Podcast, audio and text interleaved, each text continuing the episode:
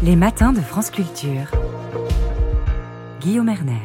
Comment s'est construit le genre humain dans le temps et dans l'espace? C'est la modeste question à laquelle vous tentez de répondre, Christian Grattalou. Bonjour. Bonjour, Guillaume. Vous êtes euh, géohistorien, professeur émérite à l'université Paris Diderot, et alors vous publiez un ouvrage absolument impressionnant, Géohistoire, une autre histoire des humains sur la Terre, aux éditions des Arènes. Donc inutile de dire que ça brasse euh, l'ensemble de l'histoire humaine, l'ensemble des pays et des civilisations de notre planète. Peut-être tout d'abord une définition, Christian Grattalou Qu'est-ce que cette géohistoire?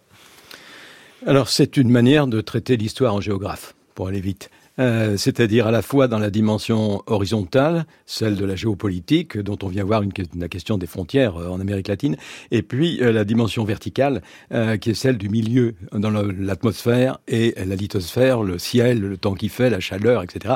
Et évidemment, par exemple les ressources euh, en hydrocarbures euh, du Guyana. Donc euh, c'est ces deux dimensions qui sont absolument essentielles, euh, entre autres parce que euh, dès le départ, si j'ose dire, dès que on peut parler d'espèces homo, il y a migration. et il y a migration parce que les humains sont la seule espèce ubiquiste, qui a, qui a, pu vivre, qui peut vivre dans tous les milieux, dans tous les climats. Alors que, biologiquement, dans notre milieu naturel d'origine, la savane arborée, euh, en tenue naturelle, si j'ose dire, bah, on peut pas supporter ne serait-ce qu'une nuit froide, euh, a fortiori en hiver.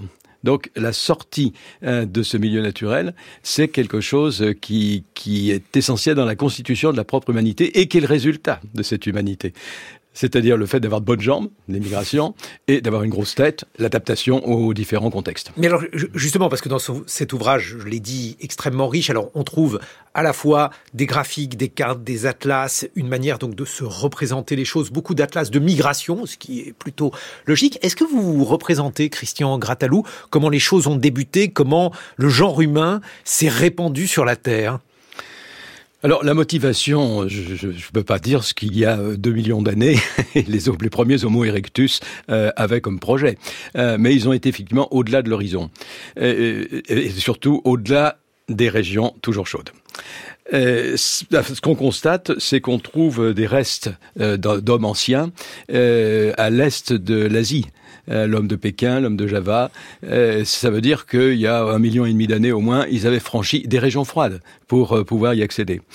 pour cela, ils avaient besoin de la maîtrise du feu, ils avaient besoin de, logements et de vêtements, qui rendent donc les sociétés capables de vivre dans des milieux différents des de leurs. Ce qu'aucune espèce vivante, végétale ou animale, ne peut faire, sauf les commensaux des humains, puisque leur milieu, c'est nous. Et puis alors j'ai un, graphique euh, sous les yeux qui montre que les, choses ont été un peu difficiles au début, hein, jusqu'à eh, moins 10 000 avant notre ère, euh, les choses stagnaient. Et puis alors on a une sorte de graphique, c'est toujours compliqué à la radio de, montrer des graphiques, mais ça ressemble vraiment à un gratte-ciel. Euh, ça démarre en trombe avec le néolithique, et puis alors il y a vraiment un pic qui arrive aujourd'hui, 8 milliards d'individus. Comment en est-on arrivé là Comment cette progression qui est à la fois une progression prodigieuse, mais euh, je dois le dire, l'âge du bronze, l'âge de fer, le haut Moyen Âge témoignent déjà d'une augmentation significative de la population humaine, comme quoi il ne faut pas négliger l'âge du bronze ou l'âge du fer. Oui, on constate une croissance démographique euh, dès 30 000 avant notre ère à peu près, lente évidemment jusqu'au néolithique, donc vers moins 10 000, et puis euh, de plus en plus rapide pendant toute la période agricole, le dense euh, entre... Il y, a, trois graphiques successifs, hein, il y a trois doubles pages de l'Atlas euh, qui montrent cette croissance, et ils ne sont pas, euh, ils ne sont pas tous à la même, ils sont pas à la même échelle. C'est-à-dire que si on remet la première double page, euh, le paléolithique et le début du néolithique, euh, c'est tout petit par rapport à l'échelle de la seconde double page, qui est la période agricole jusqu'au XVIIIe siècle, et qui est minuscule aussi par rapport à la dernière double page, qui est du milieu du XVIIIe à 2022 où on a atteint les 8 milliards. Ce qui nous permet d'introduire euh, donc une troisième dimension dans cet ouvrage qui euh, n'est pas peu ambitieux, Christian Grattalou. Donc on a parlé de la géographie, de l'histoire, il faut parler maintenant de leur euh, rencontre naturelle, la démographie. Oui, c'est effectivement les deux sont parce qu'il y a d'abord une dimension biologique à la démographie, euh, et puis il y a une dimension de contextualisation. Quelle, euh, en fonction des techniques du moment, euh, quel espace, quelle charge peut-il supporter Ça, c'est un élément fondamental. De ce fait, les humains sont une espèce qui a bien réussi, pourrait-on dire, particulièrement bien réussi, mais en même temps, elle a un caractère invasif qui est assez évident et qui est son propre problème à résoudre aujourd'hui. Et on voit justement la différence qu'il y a entre les chasseurs-cueilleurs et euh, les agriculteurs en matière donc de démographie. Il y a toujours cette vieille idée qu'on s'est fait avoir quand on a cessé d'être euh, chasseur-cueilleur. Alors d'abord, euh, je l'aurais mis au féminin parce que chasseuse-cueilleuse. Voilà et agricultrice euh, parce que c'est là où on peut mesurer la différence dans la mesure où l'anthropologie physique permet de voir combien une chasseuse-cueilleuse ou une sédentaire ont pu avoir d'enfants et on a triplé pratiquement de 3-4 pour les, les chasseuses-cueilleuses à euh, souvent entre 8 et 10, jusqu'à souvent que la mère en meurt. Euh, donc euh, ça, c'est une différence. Alors l'idée qu'on se soit fait avoir, c'est un renversement contemporain. Vous n'êtes pas d'accord avec ça?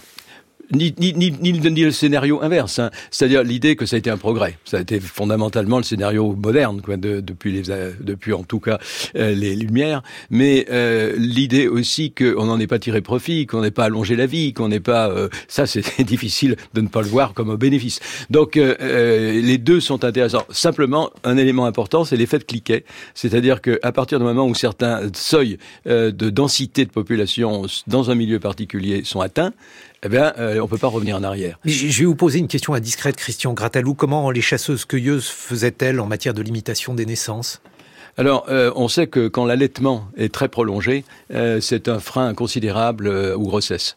cela dit, il peut très bien y avoir, et c'était des gens comme nous, hein, c'était exactement les mêmes, les sapiens, on peut tout à fait avoir des pratiques, comme on les connaît chez certaines populations de chasseurs-cueilleurs qui étaient encore telles quelles au début du XXe siècle, il y a des pratiques de structure de parenté qui sont d'excellents freins à la natalité. Et alors, Toujours si l'on continue donc euh, parmi les différentes euh, dimensions qu'explore ce, très vaste livre, Christian Gratalou, il y a aussi une question qui nous intéresse particulièrement actuellement, qui est la question du climat, qui va, j'imagine, bouleverser dans deux ou trois mille ans euh, votre successeur Gratalou futur devra faire un, autre ouvrage où il devra explorer la manière dont les vicissitudes climatiques que nous traversons modifient le peuplement de la Terre, l'air les autres airs avec des modifications significatives de température. En tant que géographe, comment les observez-vous? Alors d'abord, on a des tas de documents historiques qui sont euh, ce nous laissent les sols en particulier, euh, les, les, glaces de l'Antarctique, etc. On a des tas d'éléments qui permettent d'être très précis maintenant sur les températures. Il euh, faut pas oublier que euh, que les, les, humains vivaient euh, en pleine période glaciaire dans le Périgord où ils nous ont laissé de magnifiques traces. Il reste des, des humains hein, dans le Périgord, Christian. Ah, il en reste aujourd'hui et il y en avait. Ils ont de la chance d'ailleurs. Il y en avait il y a 35 000 ans. Hein, donc on a on a incontestablement des, des possibilités, comme je disais, de vivre dans des climats qui ne nous sont pas naturels. Mais euh, à quoi ressemblait le, le, Périgord donc ah bah, le Périgord de Lascaux? Oui, euh, à une steppe. Euh, C'était le, le, au nord de l'Europe, pratiquement jusqu'à. Il n'y avait pas de, de, mer du Nord justement, mais il y avait un énorme glacier centré sur la Scandinavie euh, qui s'étendait jusqu'au sud de l'Angleterre, au nord de l'Irlande, en, euh, en, Allemagne. Donc euh, on avait là une steppe, ce qu'on aurait actuellement aujourd'hui dans les toundras. Euh, c'était quand même un milieu qui permettait de vivre, euh, parce que c'était un peu plus chaud quand même que certains. La différence est de l'ordre de 6 à 7 degrés par rapport à nos moyennes. Euh, donc il y avait il y avait de quoi chasser, il y avait de quoi cueillir, à condition bien sûr d'avoir les faibles densités que j'évoquais tout à l'heure. Et alors toujours si l'on continue, on voit qu'on a évidemment des crises démographiques donc qui sont liées aussi à des épidémies, puisque ça depuis 2020 on est habituées à cela, et là aussi elles ont pesé de manière significative sur euh, l'histoire humaine, cette histoire que, vous racontez, Christian Gratalou.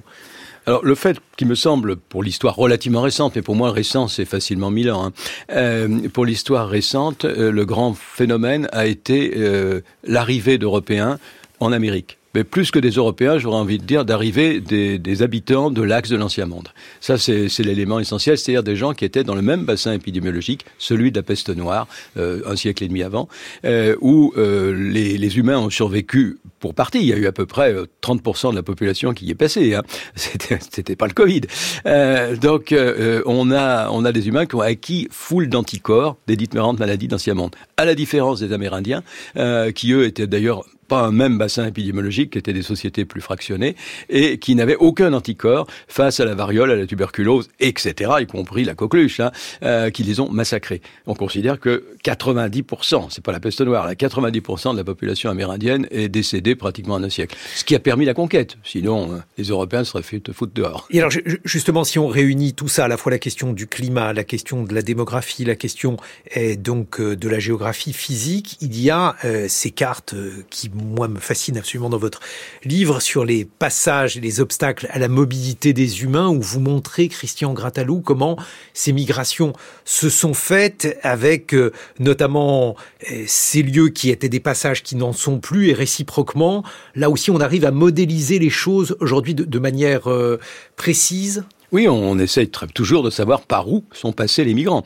Euh, sachant qu'il y a des phénomènes qui ont une longue permanence, euh, le, pour moi, l'élément le, plus frappant, c'est euh, la masse de l'Himalaya et des grandes chaînes qui sont au nord, euh, qui fait que la Chine est un monde autonome par rapport au reste de l'axe de l'ancien monde. Pas autonome, hein, pas, pas séparé, mais c'est très net hein, dans, dans, sa vie culturelle et dans sa vie économique.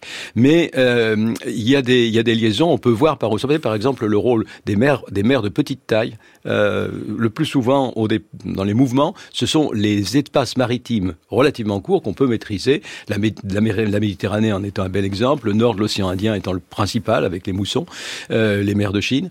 Et ces, ces ensembles permettent une circulation aisée petit à petit, à mesure qu'on déboise, à mesure qu'on occupe euh, les parties terrestres, euh, là, effectivement, c'est plutôt la Terre qui, forme des, qui, qui, supporte les grands ensembles sociaux. Christian Gratalou, Géo-Histoire, une autre histoire des humains sur la Terre. C'est un livre donc d'une grande richesse, on l'a Mais qui n'est pas, si, pas gros que ça. Hein. Il fait 500 pages avec l'Atlas. Non, non, je, je voulais surtout pas faire non, peur aux auditeurs. Il est très lisible non, parce il, y a... il, est, il est absolument, notes, Christian.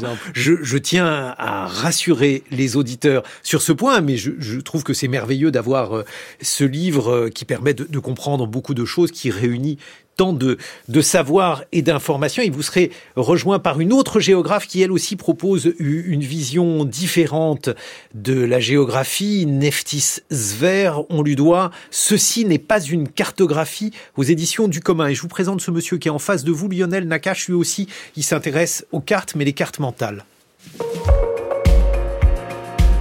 6h30, 9h, les matins de France Culture. Guillaume Erner. Mais rassurez-vous, hein, la géographie est également politique, surtout celle d'ailleurs euh, que fait Neftis Zver. Bonjour, vous êtes chercheuse en histoire et culture des pays de langue allemande et euh, vous, vous avez dirigé un merveilleux atlas qui s'intitule Ceci n'est pas un atlas aux éditions du commun. Vous allez nous dire euh, dans quelques instants en quoi consiste cette cartographie radicale, puisque c'était le titre de votre précédent ouvrage, Christian Gratalou, Géo-Histoire, une autre histoire des humains sur la Terre. C'est aux éditions des arènes. On dit que si les mouches pouvaient dessiner, elles auraient fait une autre géométrie. Et moi, je me demande comment les géographes que vous êtes entendent les informations. On a parlé, euh, hélas, de deux guerres, on a parlé euh, des frontières européennes.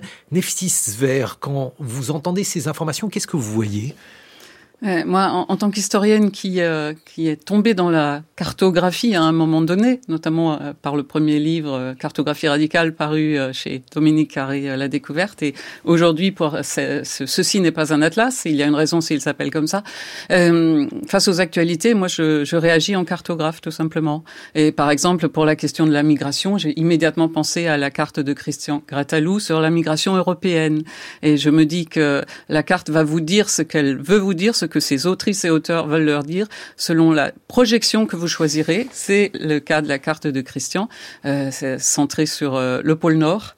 Euh, on peut, on met bien en lumière que la migration concerne la Terre entière, tous les groupes humains, et que la projection que vous choisirez, la sémiologie que vous adopterez. Sémiologie, ça veut dire quoi? Le langage de la carte, la façon dont vous présenterez les éléments sur la carte, vous changerez radicalement votre message. Et oui, parce que vous utilisez le mot radical, mais justement dans cartographie radicale Neftis vert, il s'agissait déjà de montrer que la carte n'était pas le territoire et que la manière dont on la dessinait dessinait une autre représentation mentale des choses. Voilà, c'est ainsi que j'en suis venu à la contre-cartographie. Donc euh, ce, ce, dernier ouvrage, ceci n'est pas un atlas, présente des exemples de contre-cartographie. Alors la contre-cartographie, c'est un terme général, générique, qui regroupe énormément de formes d'expression cartographique qui sont des, euh, euh, des projets d'écriture du monde alternatifs, c'est-à-dire réalisés par des personnes qui ne sont pas forcément, euh, ne font pas forcément partie des institutions habituellement productrices euh, des cartes, euh, ni de leur économie. Sont souvent des personnes de la recherche qui font de la recherche impliquée avec des activistes, avec des, des artistes et surtout avec les populations concernées par une injustice économique ou sociale.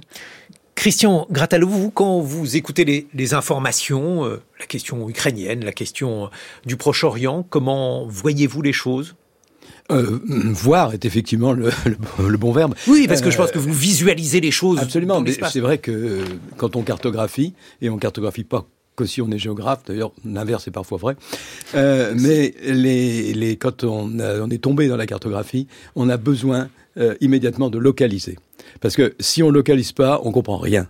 Euh, et c'est tout à fait important de savoir que chaque fois qu'il y a un lieu, être capable de le situer par rapport à d'autres lieux, euh, par rapport à d'autres étendues, euh, d'autres territoires, justement. Vous nous donnez un exemple? Ah bah, les, les, les, exemples des conflits que vous avez évoqués, heureusement, depuis, depuis que les cartes sont bénéficient de l'informatique, euh, la presse euh, télévisuelle ou écrite, maintenant abonde de cartes. Alors qu'avant, c'était très difficile de suivre en particulier l'actualité dans les quotidiens. Donc euh, les cartes, on en voit. Mais ça ne veut pas dire qu'on les regarde vraiment. Il euh, faut d'ailleurs apprendre un peu. Euh, c'est un, comme euh, Zeti l'a très bien dit, c'est un langage qui n'est jamais neutre, mais pas plus que le texte. Que comme tout mode d'écriture, il il a des cadrages, des choix. Le problème, c'est que sur les cartes, ils sont beaucoup plus inconscients, euh, parce que on sait qu'un texte, on, ils disent que l'auteur veut en dire. Euh, la carte aussi, elles disent que l'auteur veut en dire, parfois en se trompant, comme pour l'auteur.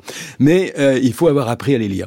Ça, c'est absolument essentiel. Et pour ça, faut les contextualiser géographiquement. C'est ce que j'essaye de faire dans Jouer Histoire d'ailleurs, hein. euh, apprendre au fond euh, les, les, éléments, les, tout, tout, tout, le bagage pour pouvoir lire précisément les cartes. Alors d'autres cartes sont possibles, c'est un peu votre métier Neftis Vert. Euh, vous m'avez offert, je ne sais pas si c'est pour moi d'ailleurs, je pense que la vous allez me la reprendre, oui. la carte Le des saccages des Jeux Olympiques 2024. Alors c'est une carte qui représente les différents lieux des Jeux Olympiques, Saint-Denis 2024, Pantin, Carrière de la Seine, Albertville. Et c'est une carte assez, euh, assez méchante, euh, assez euh, satirique. Par exemple, on voit à Paris ça construit, mais léger, vert, inclusif et innovant. Je vous soupçonne d'être un peu ironique. Ah mais c'est une carte ironique. Elle est, elle est peut-être méchante. On peut, on peut mettre méchante, entre guillemets. Elle est critique. Vous savez. Elle est critique. Critique dans le sens où elle va aller chercher sous la carte les vrais dispositifs et euh, fonctionnements de, de, de, cet énorme chantier que constituent les Jeux Olympiques pour Paris. Donc c'est le, le, collectif Saccage qui l'a réalisé. C'est édité comme énormément de cartes connues. Euh, je nommerai juste celle de la ZAD de Notre-Dame-des-Landes à l'époque, euh, éditée par euh, les éditions de la Criée. Et euh, ce sont des cartes euh, diffusées euh, de façon assez alternative, vendues en librairie, etc., euh, qui, ne, qui, ne sont, qui sont justement hors dispositif de production des cartes. Et, euh, et ces cartes, elles cherchent à, à expliquer, à, à, fournir des informations qui permettront ensuite d'argumenter pour défendre une cause, des, des, informations plus moins accessibles, plus controverses, mais très souvent des informations informées, informées de la vie des gens. Euh, si vous habitez Aubervilliers, que votre jardin euh, euh, ouvrier a été rasé, euh, vous aurez très peu d'espace pour pour exprimer votre votre désaccord. Et, donc cette, ces contrecartes, elles, elles occupent une place importante dans la production de l'information. D'un côté, dans la production de la connaissance, euh, qui est une connaissance alternative, mais comme dit, euh, fondée sur euh, celle de l'espace vécu des gens, si on veut citer Frémont. et Frémont Frémont, Armand Frémont, qui développe l'idée de l'espace vécu. A fait un très beau livre sur la France, la géographie voilà, de la France. Voilà, un autre grand de, de la géographie. Et, euh, et, et, donc, on va, on va compléter le paysage informationnel. Christian Grattalou, alors il y a d'autres cartes, d'autres démarches dans votre livre qui permettent de montrer des processus qui sont éminemment politiques. Je pense par exemple à la naissance de la mondialisation au XVe siècle. Oui, c'est un, c'est un peut-être l'un des plus grands événements historiques qui soit. Euh, j'ai bien pris garde de ne plus dire les grandes découvertes, hein, qui est très eurocentré, euh, comme euh, la découverte étant réciproque, euh, et c'est un fait impérialiste de la part des Européens. Mais euh, c'est important de contextualiser. Ça, c'est vraiment et dans cela, la carte comme la photo dépend de son cadrage. C'est toujours pour moi, c'est toujours important. C'est ce que j'ai fait dans tous les atlas publiés aux arènes et dans les cartes qui sont ici, c'est de faire large que l'objet précis. Ou alors, c'est qu'on veut uniquement centrer sur l'objet précis. Dans l'Atlas historique de la France, par exemple, c'est des, éléments. Mais fondamentalement, il faut la, cadrer, la, France. Euh, donc, euh, c'est euh, comme les projections qu'on a évoquées tout à l'heure, qui nous donnent une vision du monde inégale, en général, donnent des points de vue, et qui est de toute façon trahi puisqu'on passe d'une surface d'une sphère à, une surface plate. Donc il y a des bords. Et à partir du moment où il y a des bords, ben, on, crée nécessairement euh, des exclusions, des inclusions. Mais alors justement, comment rendre compte de la mondialisation, sachant que la mondialisation a été euh, une histoire en partie sanglante, une, une histoire de colonisation, une histoire euh, qui est une histoire funeste pour euh, une partie justement de la population qui s'est retrouvée involontairement mondialisée, si j'ose m'exprimer ainsi. Christian. Oui, euh, même les acteurs euh, de la mondialisation n'étaient pas forcément conscients hein, de, ce qu'ils faisaient, loin de là. Euh, mais on peut, pour représenter la mondialisation, nécessairement, faut un globe. Mais un élément important, c'est de se demander qu'est-ce que les Européens avaient comme carte mentale au XVe siècle et il connaissait relativement bien l'ouest de l'ancien monde et le nord de l'Atlantique. Il connaissait un plus par oui dire euh, l'extrême-orient, enfin je parle du point de vue des Européens bien sûr en disant l'Orient, et il connaissait absolument pas le reste, comme les habitants de l'ancien monde ou partiellement. Euh, Peut-être que ceux qui avaient la vision au moins kilométriquement la plus large étaient les Polynésiens, euh, qui ont qui se sont déplacés sur euh, les, deux tiers de la surface du globe, hein, enfin le, la, la, latitude de l'équateur. Donc euh, on a pour euh, penser puisque une carte est une expression de pensée. Pour penser à la mondialisation, il faut se demander quels sont les chemins intensifs. C'est pour ça que pour moi, un élément clé et très géohistorique était la carte des routes maritimes potentielles à partir de l'Europe, c'est-à-dire euh, les courants marins et les vents. Et alors justement, si on reprend cette carte maritime, il y a eu une carte incroyable dans Ceci n'est pas un atlas, le livre que vous avez dirigé, Neftis Zver, qui rend bien compte d'ailleurs de, la démarche de la cartographie radicale, euh, ce, groupe euh, auquel vous, vous, appartenez, cartographier les passages sûrs, les interventions en temps réel aux frontières maritimes de l'Europe. Donc c'est une carte de la Méditerranée, mais c'est une carte comme on n'en a jamais vu. Est-ce que vous pouvez nous la décrire, Neftis? Alors, alors c'est une carte numérique, donc euh, on, on, la voit, on la connaît. Elle est utilisée pour la surveillance de la Méditerranée. Euh, la surveillance, pourquoi? Dans, dans, cette logique occidentale, il y aurait beaucoup à dire sur la mondialisation et sur la circulation, les transferts, les contre-transferts au niveau de la vous science pouvez le dire, hein, vous avez un micro en face de vous. euh, oui, ce, le temps manquerait. Euh, cette, cette, cette, carte elle, elle, elle, elle, inverse la donne, si vous voulez. Euh, vous pouvez surveiller la Méditerranée en y, en y plaçant des frontières et en disant que voilà, c'est le point que vous n'allez pas franchir si vous faites partie de l'humanité, l'humanité qui aujourd'hui migre euh, dans, dans, sous certaines conditions, alors que nous-mêmes, nos parents, nos grands-parents, nos enfants et nous-mêmes, nous migrons. Nous migrons avec d'autres moyens. Euh, nous migrons dans d'autres temporalités. Cette carte, euh, les, des activistes, donc des chercheuses, chercheurs, des activistes vont se l'approprier euh, c'est une carte qui euh, euh, numérique, donc actualisée en temps réel, qui va montrer quoi? Qui va montrer où on peut localiser les appels de détresse des navires en mer. Il existe des lois, des lois souvent bafouées, ô combien bafouées, qui obligent les États à intervenir en mer en cas d'appel de détresse dans un certain périmètre autour de leur territoire, de leur, de terre en fait. Ces appels de détresse sont ignorés. Euh, les gardes-côtes ne les entendent pas. Watch the Med est, euh, euh, Alarm Phone euh, sont des collectifs qui vont capter ces appels, euh, vont appeler les gardes-côtes et vont les obliger à intervenir, au besoin en passant par une médiation, c'est-à-dire en informant les réseaux sociaux de la, de la situation. Ça permet euh, de sauver des vies humaines et d'éviter que la Méditerranée ne se transforme en cimetière. Voilà, donc là on est dans un bel exemple de ce qu'est la contre-cartographie. Elle peut être une carte euh, sensible, réalisée par des personnes non formées à la cartographie qui ne maîtrisent pas les SIG, les systèmes euh, d'information euh, géographique, euh, autant que, des spécialistes de, la géomatique. Christian Gratalou, on continue à, décliner le mot contre dans votre ouvrage Géohistoire. Il est aussi question d'histoire contrefactuelle, avec par exemple une question qu'on peut se poser, et si le lama avait été une vache? oui, euh, on peut faire, même aujourd'hui, les historiens les plus scientifiques euh, s'autorisent parfois, comprennent que d'autres le fassent, euh, des tentatives du chronique comme terrain expérimental. En ce sens-là, on est très proche de cartes expérimentales, entre autres quand on le fait avec des acteurs qui ne maîtrisent pas les codes cartographiques. J'ai beaucoup pratiqué des jeux pédagogiques où on peut simuler des réseaux urbains, par exemple. c'est très pédagogique, ça permet au départ de voir ce que les gens ont en tête, c'est un élément très clair.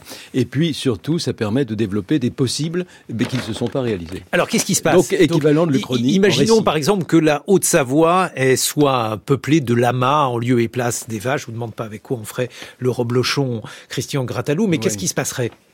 Ce qui est important, c'est que les gros... Alors, il y a un débat euh, chez les, les, les, biologistes historiens euh, pour savoir si les gros mammifères d'Amérique n'ont pas été domestiqués parce que ce n'était pas possible. C'est le point de vue de Jared Diamond, par exemple. Et bien, euh, si c'est que les sociétés n'ont pas voulu les domestiquer. les deux sont possibles, et même conjointement. il se ah trouve lui dit, puisqu'on l'a reçu il y a peu de temps au matin, que le zèbre, par exemple, est absolument indomesticable. Et les Européens aussi. Pas une question de volonté. Voilà, voilà, exactement. Je, je pencherai d'ailleurs plutôt pour ce point de vue. Mais il se trouve que le zèbre est très méchant.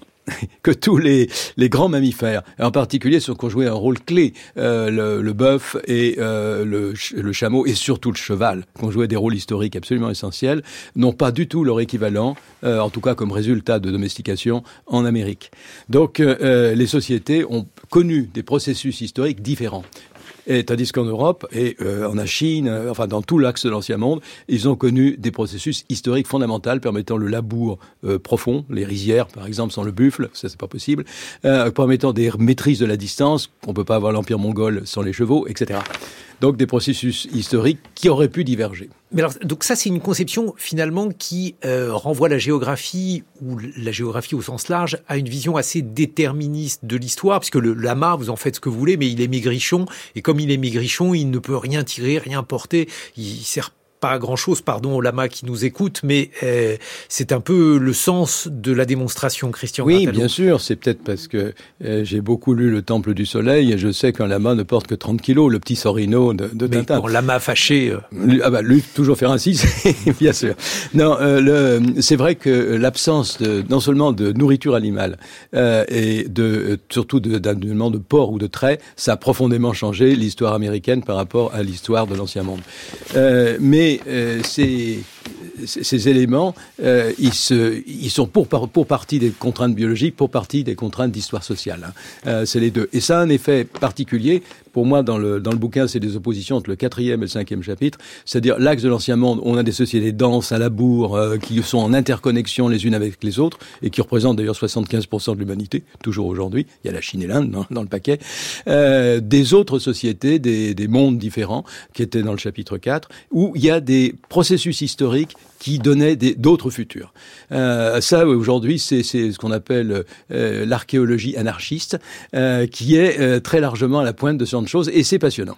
Justement, la cartographie anarchiste, ou en tout cas la cartographie sociale, on l'a dans votre livre Neftis Vert, Ceci n'est pas un atlas, avec par exemple cette carte tout à fait étonnante, cartographier la lutte contre l'éviction dans la baie de San Francisco. Donc ça se passe évidemment oui. aux États-Unis. Elle représente quoi? Cette carte Neftis C'est un thème d'actualité. On, a connu ces dernières semaines, euh, les, on a découvert peut-être les problèmes que soulèvent euh, les plateformes de réservation euh, touristique, euh, telles Airbnb pour ne pas la nommer. Alors aux États-Unis, un groupe AEMP, Anti-Eviction Mapping Project, euh, a commencé à cartographier euh, le centre-ville euh, pour constater la corrélation qu'il existait entre l'offre de location croissante de d'hébergements saisonniers touristiques et l'éviction des populations pauvres qui historiquement sont très souvent habitent très souvent les centres-villes.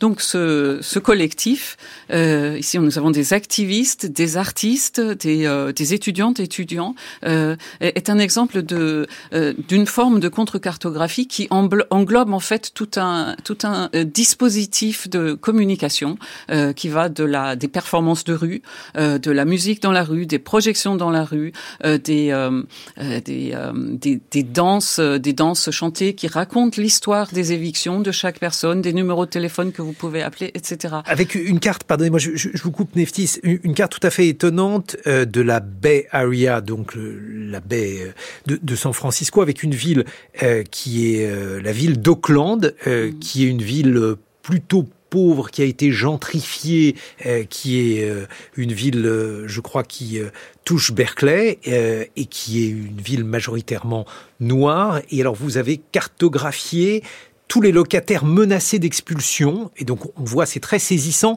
C'est une carte euh, que l'on comprend immédiatement, mais euh, à laquelle on n'avait pas pensé avant. On n'avait jamais imaginé se représenter les évictions euh, en matière locative de cette manière-là. Vous mettez le doigt justement sur un des propos de la contre-cartographie, c'est dénoncer les méfaits du système capitaliste dans la plupart des cas.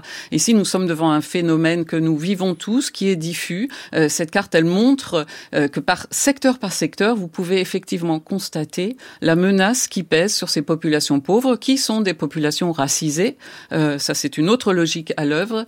Et le représenter par une image, déjà l'image, l'image cartographique, en tout cas, elle a ce, ce crédit de de scientificité, d'objectivité, euh, qui est le propre de toutes les cartes et qui fait qu'on on aura envie de la croire. Euh, et pourquoi? Parce que c'est la seule façon de nous représenter d'une façon aussi modélisée, aussi simple, euh, les, les phénomènes qui, qui se passent dans l'espace et sur le territoire. Donc on l'a compris, on l'a entendu, c'est une géographie très politique. C'est aussi une géographie, Christian Gratalou, qui permet de comprendre comment les blocs politiques se sont créés, la vôtre, celle que l'on retrouve dans Géohistoire, n'est-ce pas?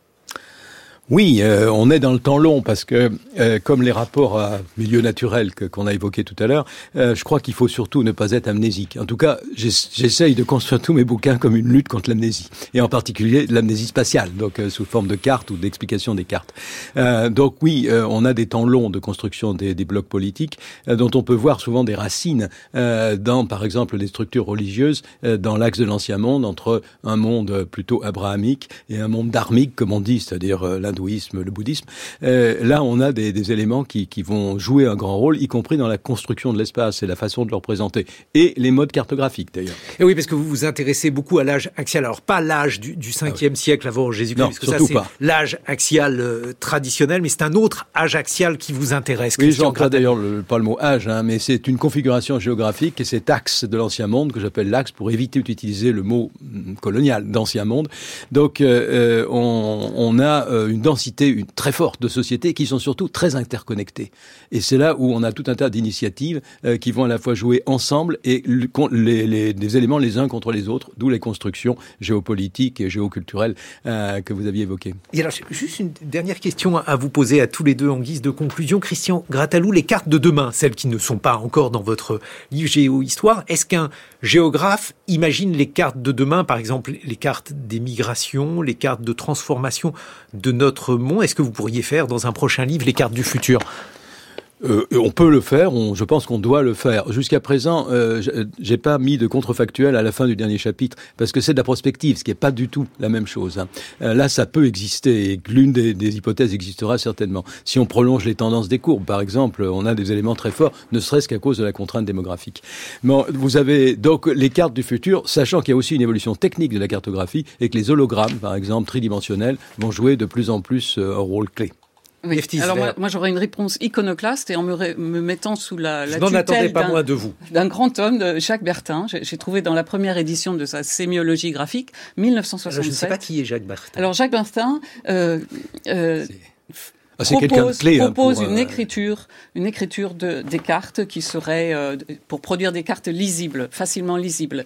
Et il dit, ben, on n'a plus d'écrivains publics à Paris. Pourquoi? Parce que tout le monde sait écrire. Un jour, on aurait, tout le monde saura faire des cartes et sans, pour obligatoirement devenir géographe. Ceci n'est pas un atlas aux éditions du commun. C'est l'ouvrage que vous avez dirigé, Neftis Vert, Géohistoire, une autre histoire des humains sur la Terre de Christian Gratalou, Les Arènes. Merci d'avoir été avec nous.